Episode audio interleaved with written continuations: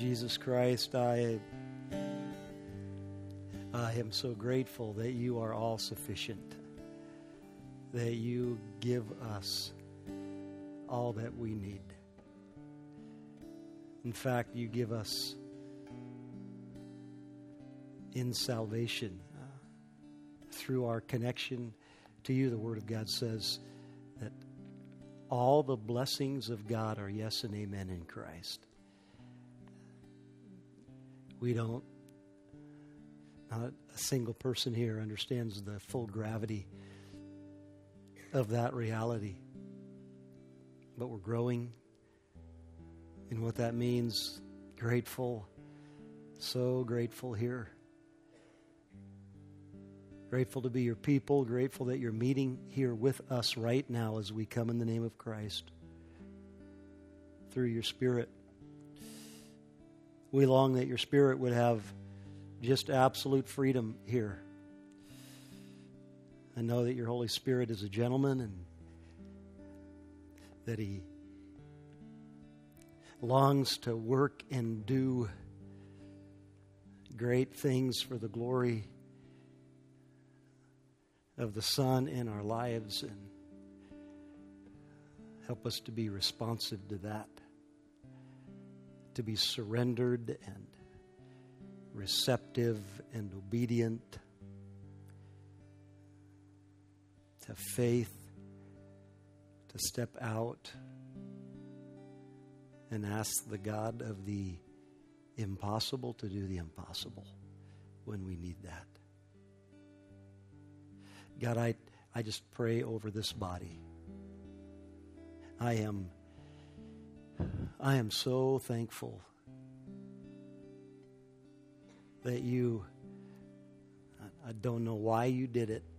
Uh, 22 years, 20 almost 23 years ago you you placed me here and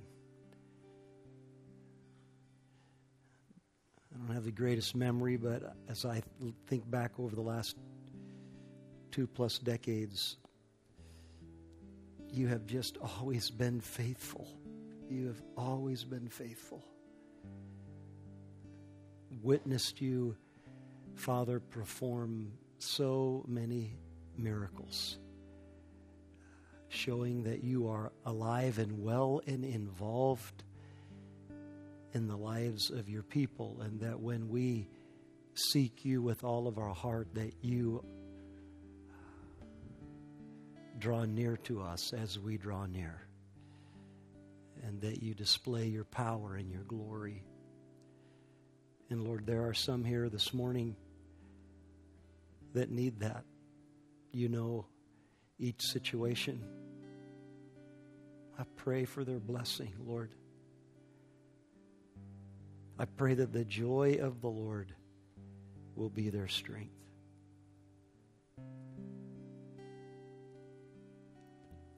I pray that you would draw them into your secret counsel, that your word would become alive in new ways to them, that they would have sweet times of intimate commune with you. Those who are hurting, God,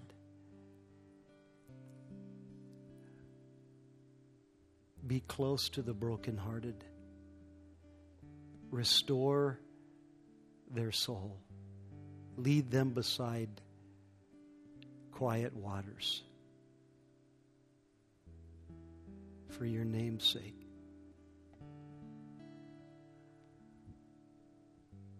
Those who need an answer from you,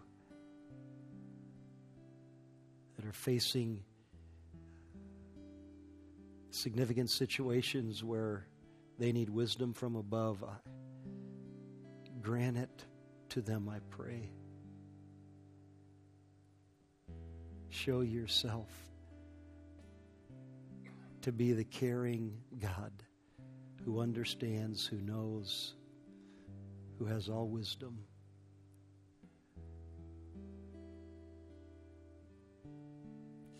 Those who need to be delivered, Lord, from something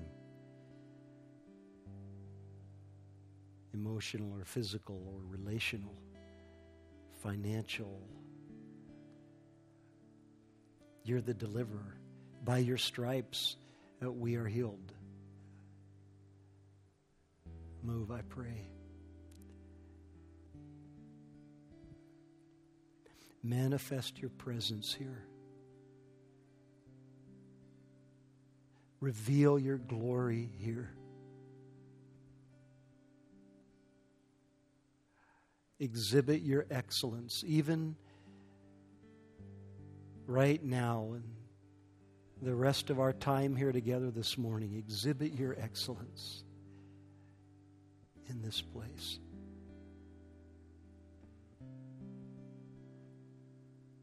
Thank you for your word. Send it out in power.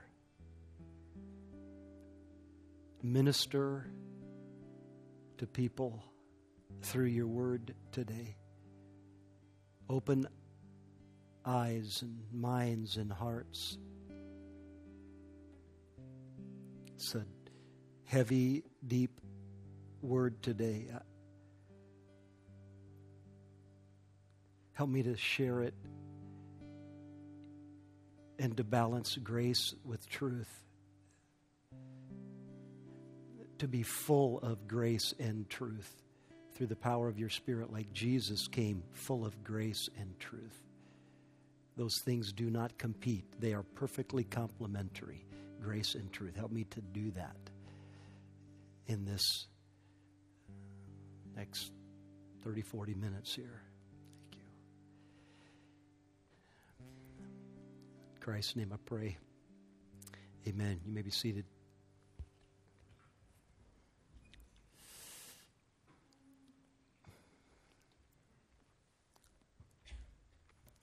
I I just want to want to encourage you um, with something that encouraged me on Friday. Um, I didn't actually didn't even tell this to the first service, um, so you kind of get the bonus this morning. Okay, you slackers coming in late for the second service get the bonus. Okay.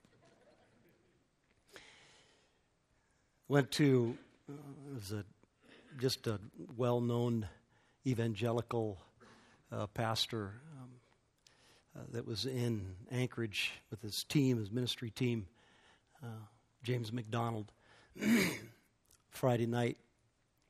And it was, I mean, it was, I didn't try to get the word out. I think I sent the email that I got with a link for notification several months ago to one person. Um, but there was like 50 people from Cornerstone there. And all kind of sitting in one section in the large auditorium. And during the worship time, great time of worship. I mean, the whole night was great, but great time of worship. And the worship leader just um, almost got a little un, maybe uncomfortable, wondering what was going on, but just kept looking over at our section, just smiling and just kind of riveted on our on our section, all the Cornerstone family there, not knowing who we were or where where anybody was from. There's a thousand people in the room, and so anyway, at the end of the night, there was some of us from the staff and some other people from the church here, probably 10, 12 of us, just standing in a circle there at the front of the room, and uh, everybody pretty much left. The room's pretty empty, and this worship pastor comes over, and he kind of just butts into our circle there, and he said, "You know, are you guys all from the same church?" He said, "Yeah," and he said, "This whole this whole section right here, yeah." He said, long story short, he said, and he was a phenomenal worship leader, uh, almost as good as Ash. He said, You know, I, I can play a few chords, and I can sing a few notes. But my real gift is uh, that God has given this to me. Um, I've used for 20 years. I can look into people's eyes and I can just see the Spirit of God when He's working in their lives. And He said, Strange thing is, I just looking at all of your church people, and it is striking. God is doing some incredible stuff in this group of people. Incredible stuff. And he kept talking a little bit, and a few minutes later, about 10 of the 12 of us around the circle were just bawling. I mean, he just, he was so encouraging. And I, I just thinking here this morning as I stepped up here for this service, that really encouraged me. I hope that it encourages you. Uh, I'm not, I'm not saying anything about yay cornerstone over any other church. That's not what I'm talking about. I'm just, I'm just talking about a recognition of the work of the Spirit of God uh, taking place among a people, and I, I'm thankful to God for that. So that's the good news, and it's. I would have been wise to have started with that uh, the first service because the message is a whole lot of hard news. so you got the good news first. If you'll stick with me, we'll come full circle and we'll get to some good news at the end. But there's going to be a period of some pretty weighty stuff that we're going to walk through here this morning. Is that okay? Okay, Romans chapter 7. Romans chapter 7. We are walking through this letter, just verse by verse. We've come to Romans chapter 7, verse 7. Let me give you just a couple statements to remind you or to set the stage whether you've been here or not, to set the stage of what's taken place in Romans chapter 7 to this point. Paul is writing this chapter to defend the law of God. He's writing this chapter to the legalist, the legalist who, listening to Paul's preaching about the gospel of grace that comes freely through Jesus Christ, those who were listening to that, uh, some of the Jews that were saying to Paul, You are going to encourage people to live a lawless life. Because Paul had made a couple of statements in Romans chapter 6, two in fact, about the law, where it seemed like what he was saying was that he was discounting the law. He was just taking the law of God and throwing it out and saying that it was no good. And so the legalist was accusing Paul with his preaching regarding Jesus Christ and the grace offered through Christ that he was going to actually promote people to live godless, lawless lives. And so, what he does in chapter 7 is that he is identifying that misunderstanding of his teaching and he is clarifying it. Just like he did in chapter 6 with those who said, Hey, if grace superabounds when sin increases, man, let's sin some more so that grace increases more. He dealt with that heresy in chapter 6. Now he's on the other side of the equation, dealing with the legalist who is accusing him of producing people who are lawless. So, what he does in verse 1 is that he establishes a principle, a principle that would be easy to understand, a legal principle. And the principle is simply this death ends the jurisdiction of the law in a person's life. The law is good and in effect until death, and then the jurisdiction, the limits, the authority of the law is then ended. Does that make sense? Pretty obvious, right? Then in verses 2 and 3, he gives an illustration to show that. Very simple illustration. He talks about a marriage. Woman married to a man, husband dies. What happens to the wife in relationship to the law of marriage? It's ended for her. She's no longer bound. Then what he does is he comes to the main point in chapter in verse 4. He stated the legal principle, given an illustration, and then in verse 4, he comes to the to the real propositional truth he wants to establish. And it, the propositional truth is this talking to followers of Christ, believers in Christ, he says that you likewise have died to the law. That you have, as a follower of Christ, you have died to the law. That the limits of the law's authority, its jurisdiction over your life, it's ended. One of the reasons he was being accused of promoting lawlessness in people's lives. So, what he is going to do is he is going to explain that statement. He is going to explain that, in fact, his message does not promote lawlessness. It is, in fact, the only truth that guarantees holiness. But he's got to wade into some deep stuff to teach that. He's got to go through some bad news in order to set the backdrop upon which the good news can be communicated. So, verse 7. Here's the question. Verse 7, part A, first half of the verse. What then shall we say? Here's the, here's the indictment that was being leveled against him. Is the law sin? Paul, aren't you saying that the law is sin? And his emphatic answer immediately is by no means exclamation point. and now he's going to explain why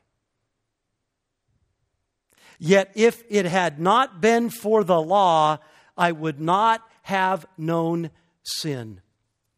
What I want to do this morning is I want to tell you three benefits of the law. Three benefits of the law. They're going to sound like negative benefits or negative liabilities, but they are incredible benefits. If you'll hear me out, we'll get to that. Here's number one the law shows us our sinful depravity. The law shows us our sinful depravity. Did you hear what Paul said? If it had not been for the law, I would not have known sin. I would not have known what sin really was. I would not have known that I, in fact, was the sinner had it not been for the law. That is incredible coming from the man who was quite possibly the chief student of the law of his day. The young man who was head and shoulders advanced beyond the other upstanding Jewish young men in his knowledge and understanding and studying of the scriptures.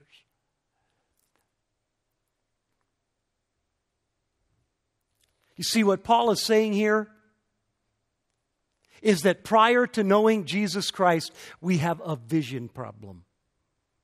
We have a vision problem. Before we come to accept Christ as our Savior, we have a vision problem. And here's the problem we don't see ourselves like we should. We don't see sin for what it is and ourself in the midst of that equation of sin. We don't see it. We are blind to it. We have a vision problem. The solution to the problem is that we would come to see ourselves as God does. God's vision is perfect. If you believe that, say amen. God's vision is perfect.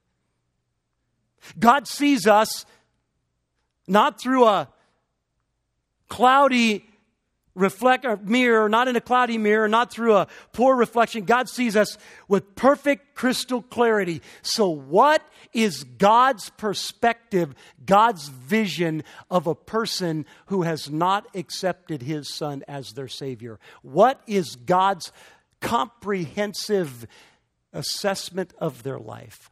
We could look at many places of Scripture to get an answer for that. Let me give you just a few. We could go way back in the early days of human history. Kind of just this side of the Genesis of time there. And we could read in Genesis chapter 6 where God looks down at the human race and he makes this concise yet comprehensive statement about the reality of the human condition, not just generally, but every single human heart. And here's what he says He looks down and he says, Every intention of the thoughts of his heart is only evil continually. Wow every intention is only evil continually. That is a comprehensive statement. We could listen to the words of the wise sage in Ecclesiastes and Proverbs who said this No heart can say, I am clean and without sin. No heart can say, I am clean and without sin. We could read the words of the prophet Isaiah, great prophet of the Old Testament, who described the human condition, including himself, with these words We are like sheep who have gone astray. That all of us have become unclean, that all of our righteous acts are as filthy rags. That's a pretty poignant description. Or we could look at the pen, read the words of the pen, the inspired pen of King David, who gave this comprehensive statement about every single human that is without Christ in Psalms 53 2 through 3. Remember the question how does God see those who are unsaved? God looks down from heaven on the children of man to see if there are any who understand, who seek after God. They have all fallen away. Together they have become corrupt. There is none who does good, not even one. God's penetrating, perfect, and crystal clear perspective of the human condition, every single human condition that is without Jesus Christ, his perspective of that reality is that all of them are comprehensively depraved.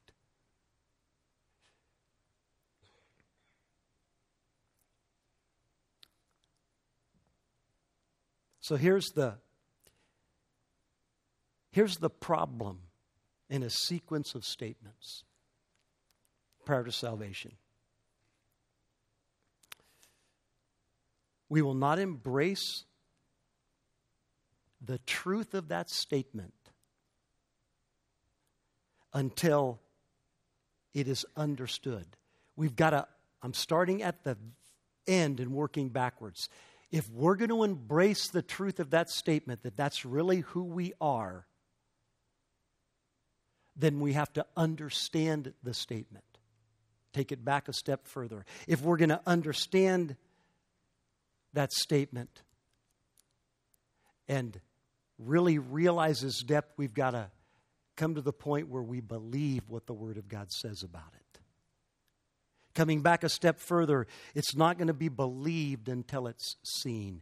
And coming back a step further, it's not going to be seen until the Spirit of the living God brings the revelation that that is the reality if you are without Christ of your condition. And what is it that the Spirit of God uses to do that? The Spirit of God uses the law of God to reveal to the heart the depths of sin that are there and its depravity.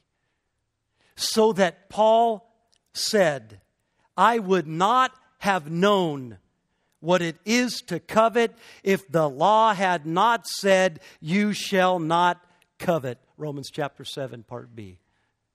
Paul said, What the law did for me is that it revealed to me the reality of sin and my part in it. That's what the law does. The law helps us to see the reality of our depraved nature. Now, Paul is quoting there in Romans chapter 7. I mean, yeah, Romans 7 7. He's quoting from the Ten Commandments, the tablets cut out and scribed by the very finger of God, given to Moses, the last of the commandments, you shall not covet. That's what he's quoting there in Romans 7 7. I wouldn't have even understood what that meant, Paul said, unless the law had not said to me, You shall not covet. I would have never come to the understanding of what coveting is. Goes on to then say, And when I heard it, oh boy, did the acts of covetousness spring up in my life. We'll get to that in a minute. So here's a question At what, to what period of his life is Paul writing about here in Romans 7 7b? Is he saying that I wouldn't have even understood what it meant to covet something unless my mommy and my daddy, when I was a little toddler, had taken me to the Ten Commandments and taught me that. And as they explained the Ten Commandments to me, wow, I understood then what coveting was. That's not what Paul is talking about here.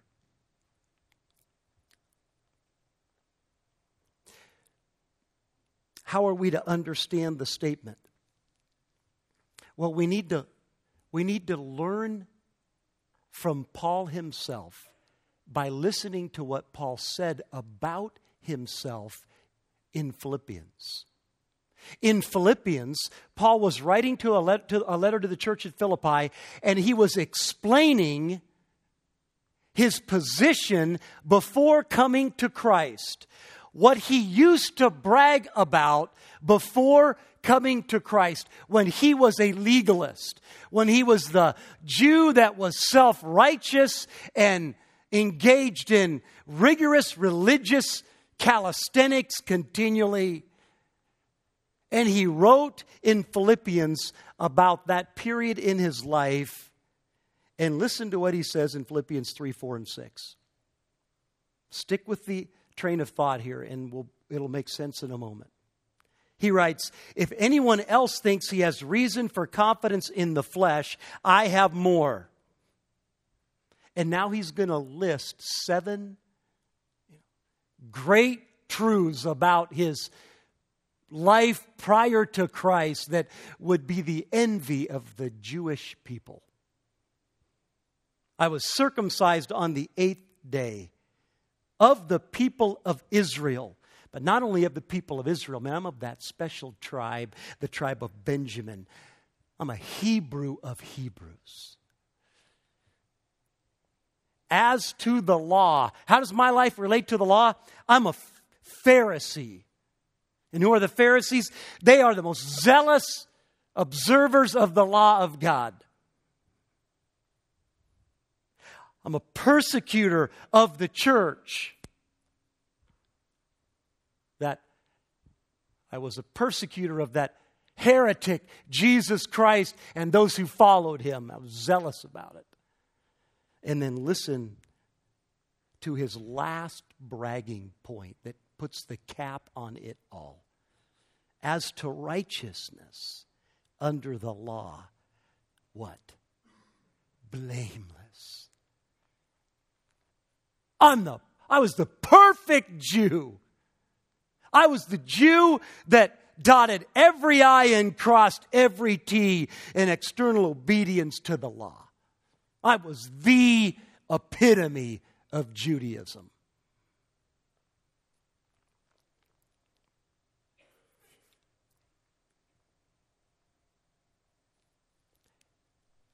Then, here's what happens Paul comes to Jesus Christ. He meets Christ and is justified, and he is then writing about his life, this little tidbit here, he is writing facetiously, saying, Man, if any of you can brag, I could brag more than you. But he goes on to talk about how it's all absolutely worthless and filthy rags. And here is what he comes to the conclusion about himself. Other side of Christ, having accepted Christ, his conclusion before he was the blameless Jew Here's what he says now I am the chief of sinners. There is no one worse than me. How did he go from absolutely perfect, blameless righteousness and obedience to the law, his opinion of himself, over here to I am absolutely the chief of sinners on the planet? No one has drawn a breath on this planet that's as bad as me. How did he get from those polar perspectives? Well, here's what happened right in the middle the law of God opened up his eyes and took care of his vision problem. The Spirit of God took the law of God, and here is what He did. He cut through the sword of the Spirit, which is the Word of God. He cut through that wall of self righteousness, that seven layered wall of self righteousness that he stated there in Philippians, that bragging pedigree spiritual pedigree. That the Spirit of God took the law of God and He pierced through that. And then He cut it, He rent it, and then He ripped it asunder so that all of it fell away. And this vision problem that Paul had, where he saw himself so flawless, was radically changed. And he saw himself absolutely guilty, absolutely depraved absolutely in need of a Savior with nothing whatsoever to bring to God to commend Himself. That all of His spiritual, religious calisthenics in the external obediences to the law were absolutely a bunch of junk in the corner, a pile of garbage, filthy rags, and he had nothing to come to God with. Absolutely nothing that merited him anything.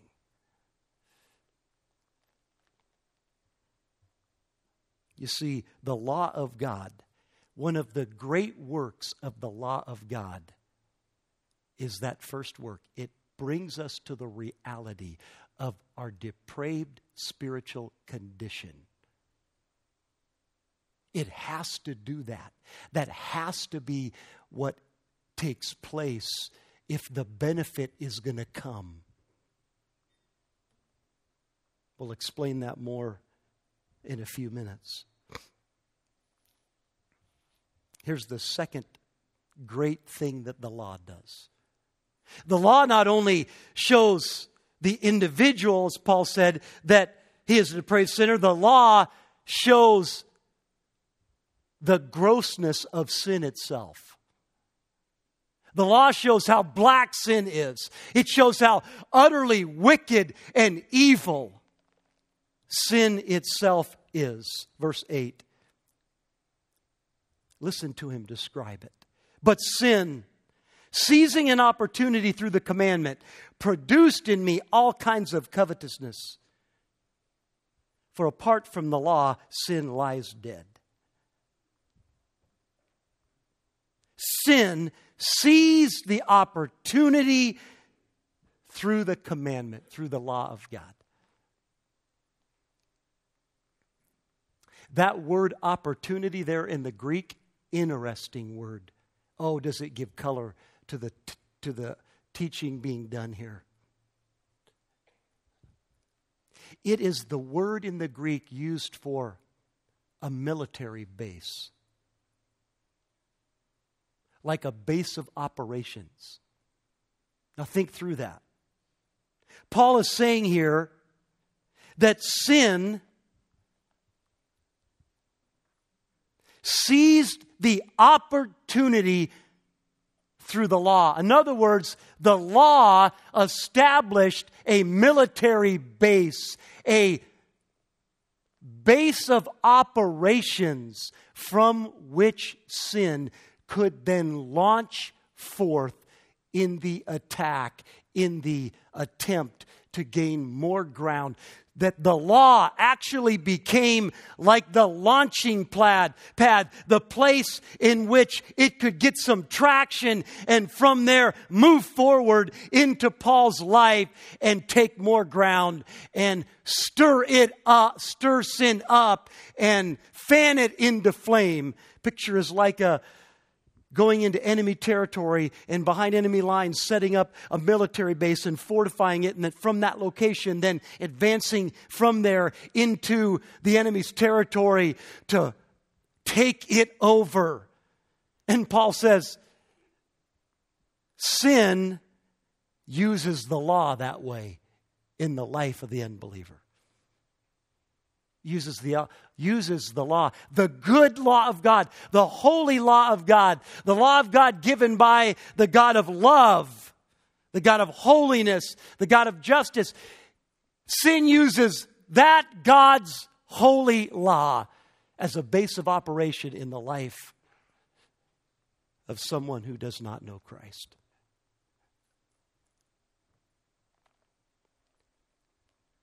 Point here is This should show us the wicked, evil nature of sin itself.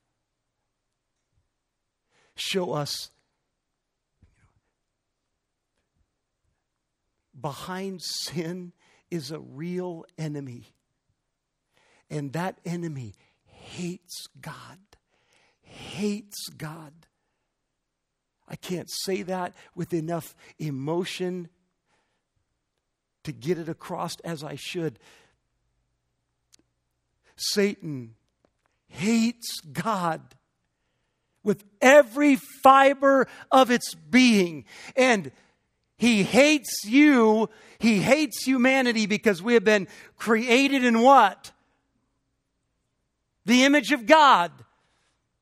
And so he is not He's impotent against God, so he wants to come against us and he wants to use us to hurt God, to fight against God, to use us as vehicles, as weapons to strike at God with.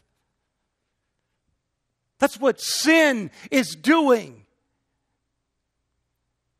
It is taking the precious, holy law of God and using it as a base of operation, a launching point from which to strike out at God in hate.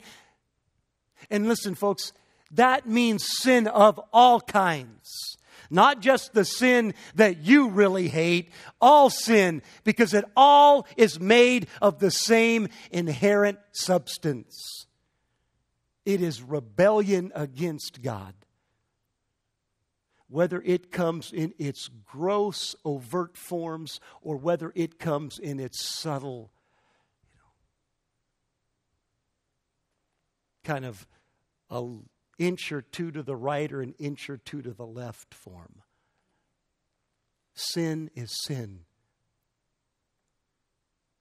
just packaged a little differently, but at its heart is that, that passionate, burning, white hot hatred. And so, what Paul is trying to teach here, and folks, I believe what the American Christian church needs to come to a deeper and a more clear understanding of is the nature of sin. That we would see it for what it is, not as just a, a minor detour to the left or to the right. It is all out hatred toward God. I don't mean that you mean it like that when you sin. I mean that is the heart of the enemy and the tool of sin that he uses. It is fashioned in absolute, utter, complete hatred for God.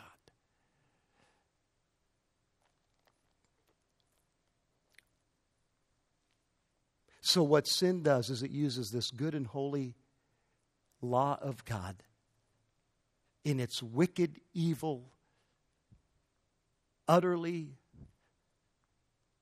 depraved condition to use the perfect law of God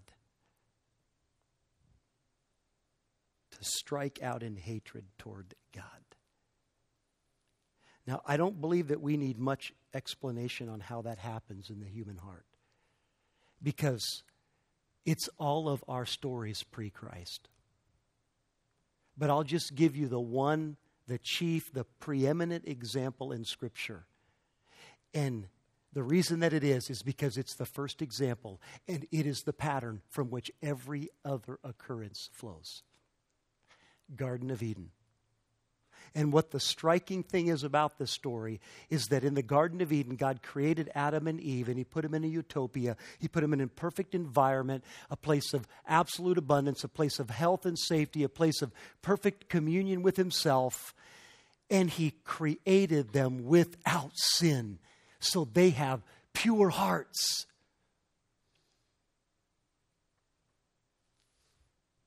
And then what God did was He gave one prohibition just one, one prohibition, one commandment, one law don't eat of this tree. And what happened in that environment? Sin took the law of God, Satan the tempter took the law of God and he used it as an opportunity. He used it as a launching pad in which to strike out against those created in the image of God and ultimately against God Himself. Now, how He accomplished that, I don't understand. And I don't think anybody is going to answer that question this side of heaven. Of how He could get a perfectly sinless heart to buy into that lie. But here's what I do understand and that is that since that happened, we are all sons of Adam or daughters of Eve. And the sinful nature that they acquired at the fall through procreation, they passed on to us so that we, unlike them, do not enter this world and begin the store, our story in a sinless condition. We are already messed up. We are already existing with a heart bent towards sin, a condition the spirit, the word calls spiritual death. That's already our condition. Our bent is there. We are already rebels. The reality of our inward condition is sin, and then the outworking of that sin, singular, and then the, the principle of our life, and then the outwork of that is the sins, the byproducts, the acts that we commit that are from the parent principle that is the reality of our nature, sinful nature. So, what happens then is that the enemy who was able to dupe two pure hearts now comes to marred hearts bent toward sin and the law of God is used by him as a beachhead. The law of God is shared and he plays upon that strategically to use it as a beachhead in that life to launch forth from there and to take more ground and to fan into flame that that ember that for the moment might be smoldering there, that ember of rebellion that might be fairly quiet and smoldering, but it hears the law of God and he uses that as a fan to flame that ember so that, so that it ignites into a flame and then roars up into an inferno until it consumes that life. That's what the enemy is doing right there.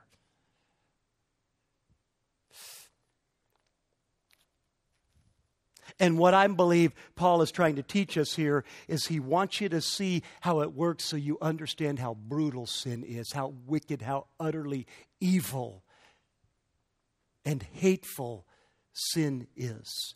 And he's telling us that if we understand how it works and uses the law of God as that beachfront, as that base of operation, that we'll come to see sin in a more true light so that we have a right perspective of it and a right perspective of ourselves in relationship to it. Pre salvation.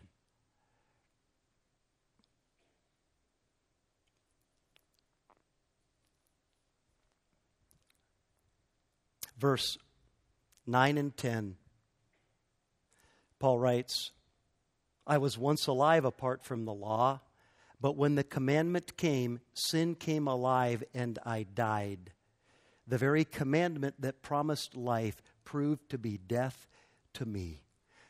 What does Paul mean there when he says, I was once alive apart from the law?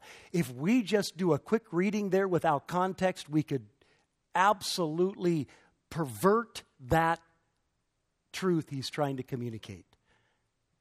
We could completely misunderstand it. I mean, we could read it as if it was saying that at one point, Paul, in his earlier life, before Christ, before the law, he was at one point alive. He was living a good life in obedience, but then the law came to him and it killed him. But what we know, if we understand the full counsel of the New Testament, is that you enter this world dead. You enter it physically alive and spiritually dead. You enter it with a Adamic nature, a sinful nature, and you are guilty and under the wrath of God from the moment that you enter into this world. And you know where we got most of the teaching about that in the New Testament? From the apostle called Paul. So he's not contradicting himself here and saying, previous to Christ, at one point he was alive. No, what he's saying is this, and the context so clearly points this out if you're following the thought process here. He is saying that before in my life, when I was this legalist, this zealous Jew, this external obedience to the law, I thought that I was alive. I thought that I was, as he said in Philippians, perfectly righteous from a legalistic, blameless standpoint related to the law. I mean, I thought I was alive. And then the law came to me. I had somehow, through the work of the Spirit of God, He penetrated my self righteousness and stripped away that blindness and I saw myself for what I really was. I thought I was alive, but when the law came to recognition and conviction, I realized, oh my, I was so dead. I was so dead. That's what he's saying there. I was once alive apart from the law, in other words, I thought that I was once alive apart from the law, but under the penetrating conviction of the law, sin sprang up, and I realized that I was, in fact, absolutely a depraved sinner. That is the repeated context over and over again here.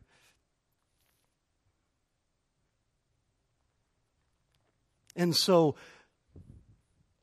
in that unsaved, guilty, rebellious condition, that here's the reality of the human condition we are always enticed by forbidden fruit. That's it. And it's when we are told this is the forbidden fruit that the beachhead is established. And from that position, there is the attack. So, what we have pre Christ is we have this beast in our life, this beast of rebellion, a beast that we were born with. And at times that beast lays dormant. Maybe not a lot of activity in a, in a period of time, but what will cause that beast to rise up and bare its teeth and lash out in bloodlust? It will be the law of God. The beautiful, good, holy law of God.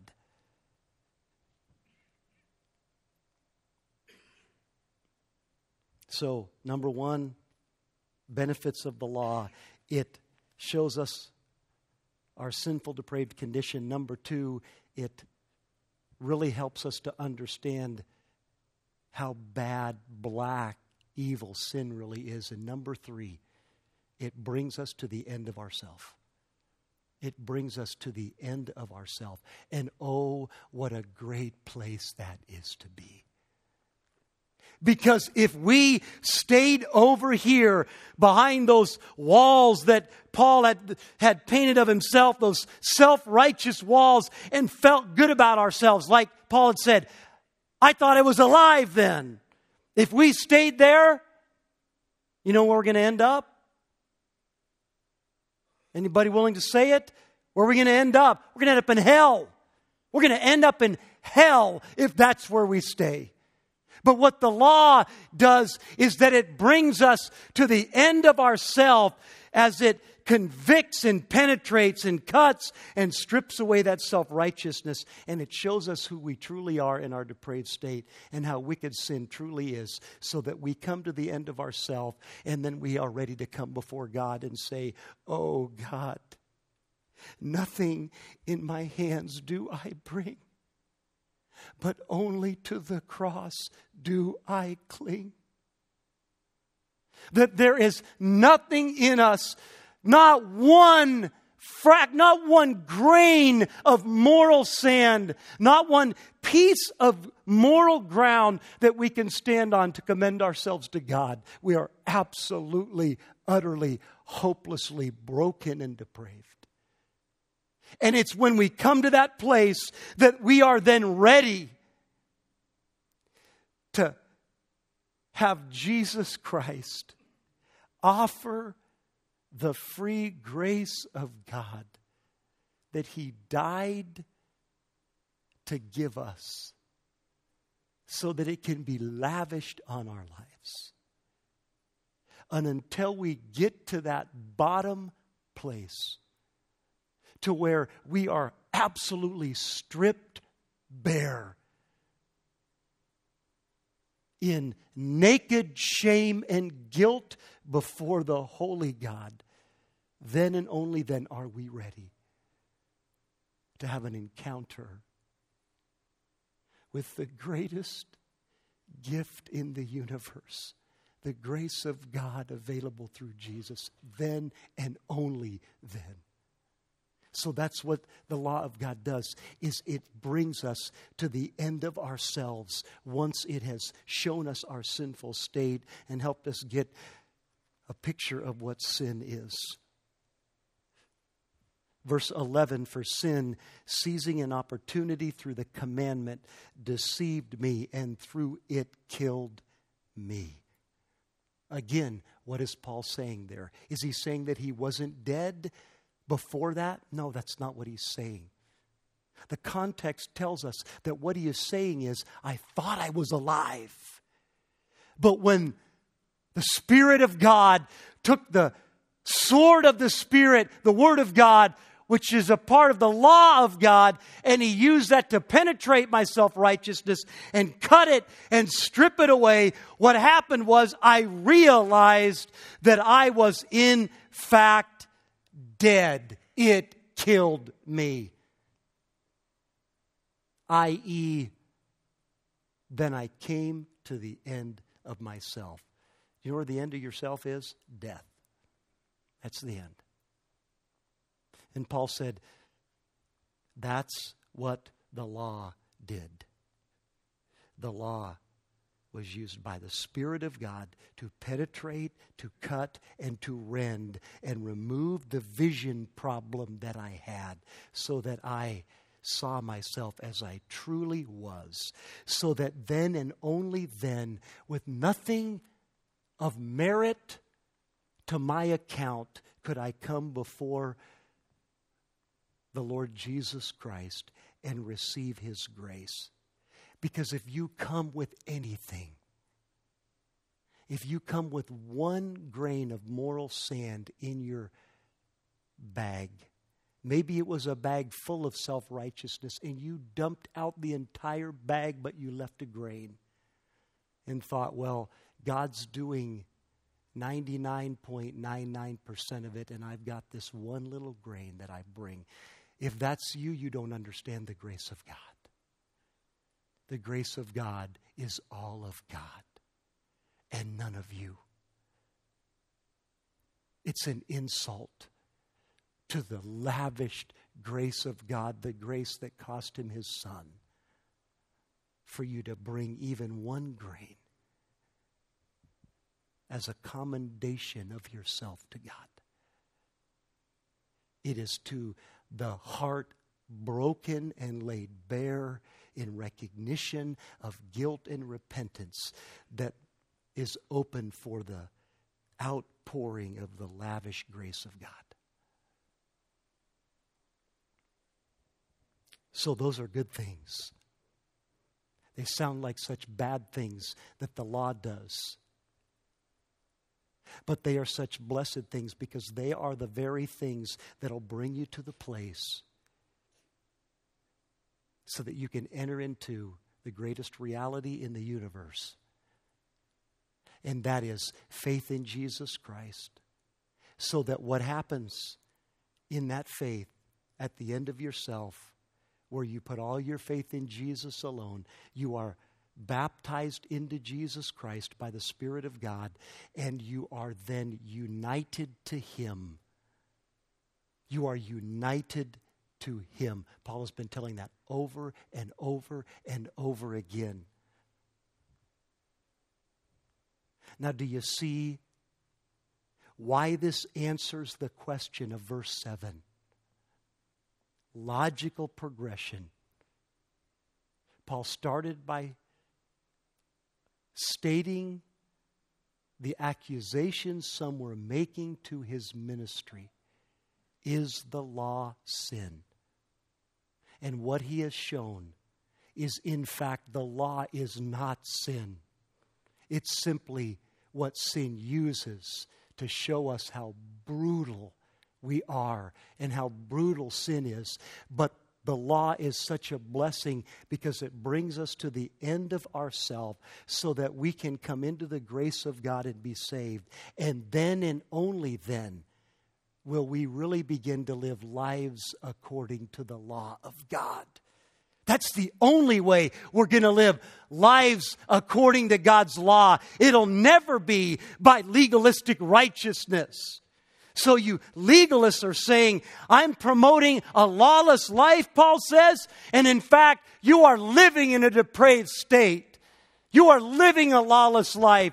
The reality of what it means to live a life in the law of God is to accept His grace and then out of that new position to live the law of God based upon a new desire, a law that is written in the heart, not written on stone, not an impotent ability over here, but one that is now living and active through the power of the Spirit of God. That's the only way you're going to be able to live a life according to God's truth.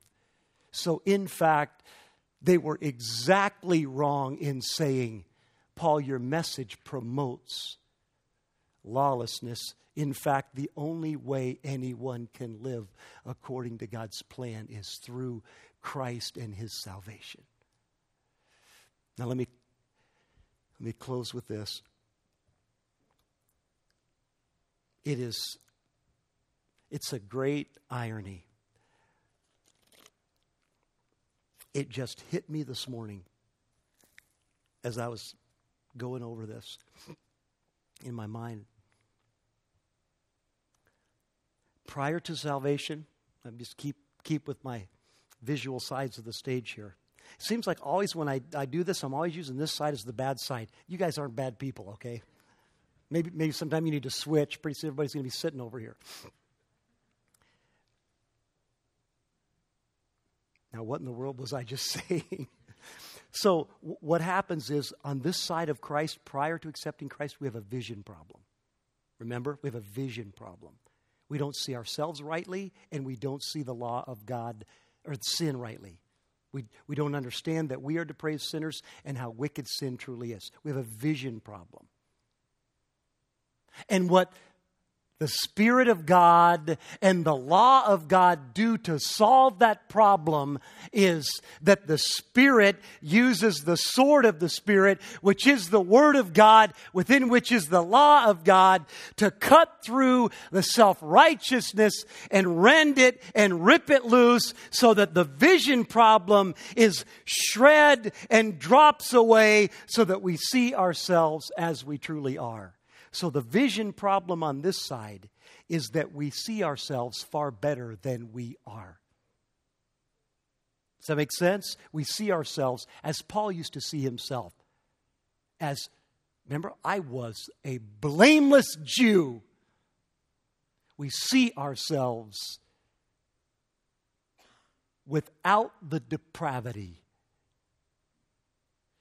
Then, when we get saved, it is so ironic that we have a vision problem again. And our Christian life is a process of getting that vision problem taken care of. But the problem is exactly the opposite on this side. I told you I'd end with some good news. Here it comes. Anybody ready for some good news? Here it comes. That on this side of the equation, the vision problem is that we don't see ourselves as we truly should. We don't understand what it means that we are in Christ and united to Christ and the reality of that condition in all of its unbelievable glory and majesty and blessing. We only understand a fraction of that truth and we see ourselves way down here and yet God sees us way up there, seated at the right hand of the very throne of God itself. That with Christ, in Christ, all that is Christ is ours. That the full righteousness of Jesus Christ is our righteousness. That we are no longer under the law. We have died to sin and we are in an entirely new reality forevermore. And that before us, if I could picture it, before us is seated a ba- is a banquet table at which we are seated, and it has every single blessing of God in the way of gourmet food on it. Laid before us by the unlimited wisdom and power and love of the Creator remember that in Christ are all the blessings of God, yes and amen. If you're in Christ, everything on the table is yours. And yet, we have a vision problem. and we sit there and we starve in front of the table, heaven's table, laden with all of the blessings of the omnipotent God at our disposal. And what the Christian life is about could be framed with that picture. What the Christian life is about is about us coming to understand who we truly are, having been united to Jesus Christ. In fact, I've told you this many times in the last two and a half years in Romans that what the New Testament always does, and what Paul does over and over again, is that he couches the subject of sanctification. It's a big word. It means your growth in Christian character, your growth in Christ like character. That the way that you grow in Christ like character is directly connected to your understanding of who you are. It's dire- it is directly, you cannot separate it from that understanding. Because when you begin to grasp more and more of who you are and what you have and what is yours, you are fighting the battle from a place of victory, indefeatable victory. But when you don't, you're over here in your mind. You're not over here literally in God's eyes, but you're over here in your mind and you're saying, oh man, it's just going to be this, you know, this failure after failure, after defeat after defeat until I get all the way to heaven and finally I'm going to be changed. No, that's not the plan. That is not the plan. He who began a good work in you doesn't pause it until the day of Christ Jesus. No, he who began a good work in you will carry it on will move it forward. That God, in fact, works in you. God, omnipotent God, through the person of His Spirit, works in you both to will and to act according to His good purpose. So basically, we could just ask the question well, then, who should win, God or the enemy? If God is working in you both to will and to act according to his good purpose, then where the rubber meets the road in your spiritual life, who should be winning? God or the enemy? It should be God because he's working in you, meaning you should be growing in holiness. You should be growing in Christ like character. And so the way that you do that is that you first of all reckon Paul told us this in Romans chapter 5. You reckon, you come to understand what the truth is about who you are in Christ. And then from that position and that growing understanding, then you begin to utilize what God has given to help you grow. Now, watch this. Last statement. Just as the vision problem on this side of the equation was solved as the Spirit of God took the Word of God, i.e., the law of God, and cut through the prideful heart and penetrated and ripped away and laid asunder so that we could see ourselves as we are in our need and come to Christ. Spirit of God, using the Word of God to do that. On this side of the equation, the vision problem where we don't see ourselves as we truly should, it is the Spirit of God that uses the Word of God, same two realities, to help us understand who we are as children of God so that we would live for the glory of God. Would you please stand? I'm going to give you an opportunity as we close. We're going to we're going to have a time of communion. First Sunday of the month here. Great picture here in the elements of what we've been talking about because everything is related to the sacrificial death, burial, and resurrection of Jesus Christ. And the elements in communion are broken bread, signifying the broken body of Jesus, and juice signifying the spilled blood of Jesus. Body broken, blood spilled to pay for your sin. So it is really symbols not of defeat, it's symbols of victory for us. And so communion is for everyone who has accepted Christ as their Savior, or for anyone here today that wants to do that this morning who has come to the realization that you are undone in your guilt before God and that Jesus Christ this morning is offering to you. I promise you, He is. He died to make the offer possible, He rose to guarantee it, and He's offering to you this morning the grace that He wants to lavish on your life and take you from being dead in your sin to alive in the Spirit forevermore. And if you are making that decision today, putting your faith in Christ, you can receive communion for the first time. You can leave here absolutely knowing that your destiny is secure and that you're on the path, the highway toward heaven. So let me just pray, and then the ushers will pass out the elements, Father. Thank you. Oh, thank you. Thank you for your truth. Thank you for your good law in the hands of this your good Holy Spirit that does the good work of showing us who we truly are.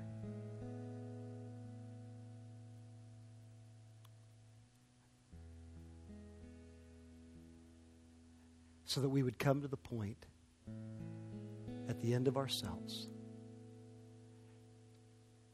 to accept your offer of grace and then to realize through the truth as the Spirit communicates it that we are in Christ and all that is His is ours. Help us to live in that reality in Christ's name. Amen. Ushers, would you just begin to pass that out? What you can do here, you can just take those elements. You could come to the altar if you want to do that. As you remember, we're going to have some songs uh, that are played as we just reflect and remember on what Christ has done for us. You can come and pray as we do that. You can stand where you're at. Let's just remember, celebrate the victory of Christ.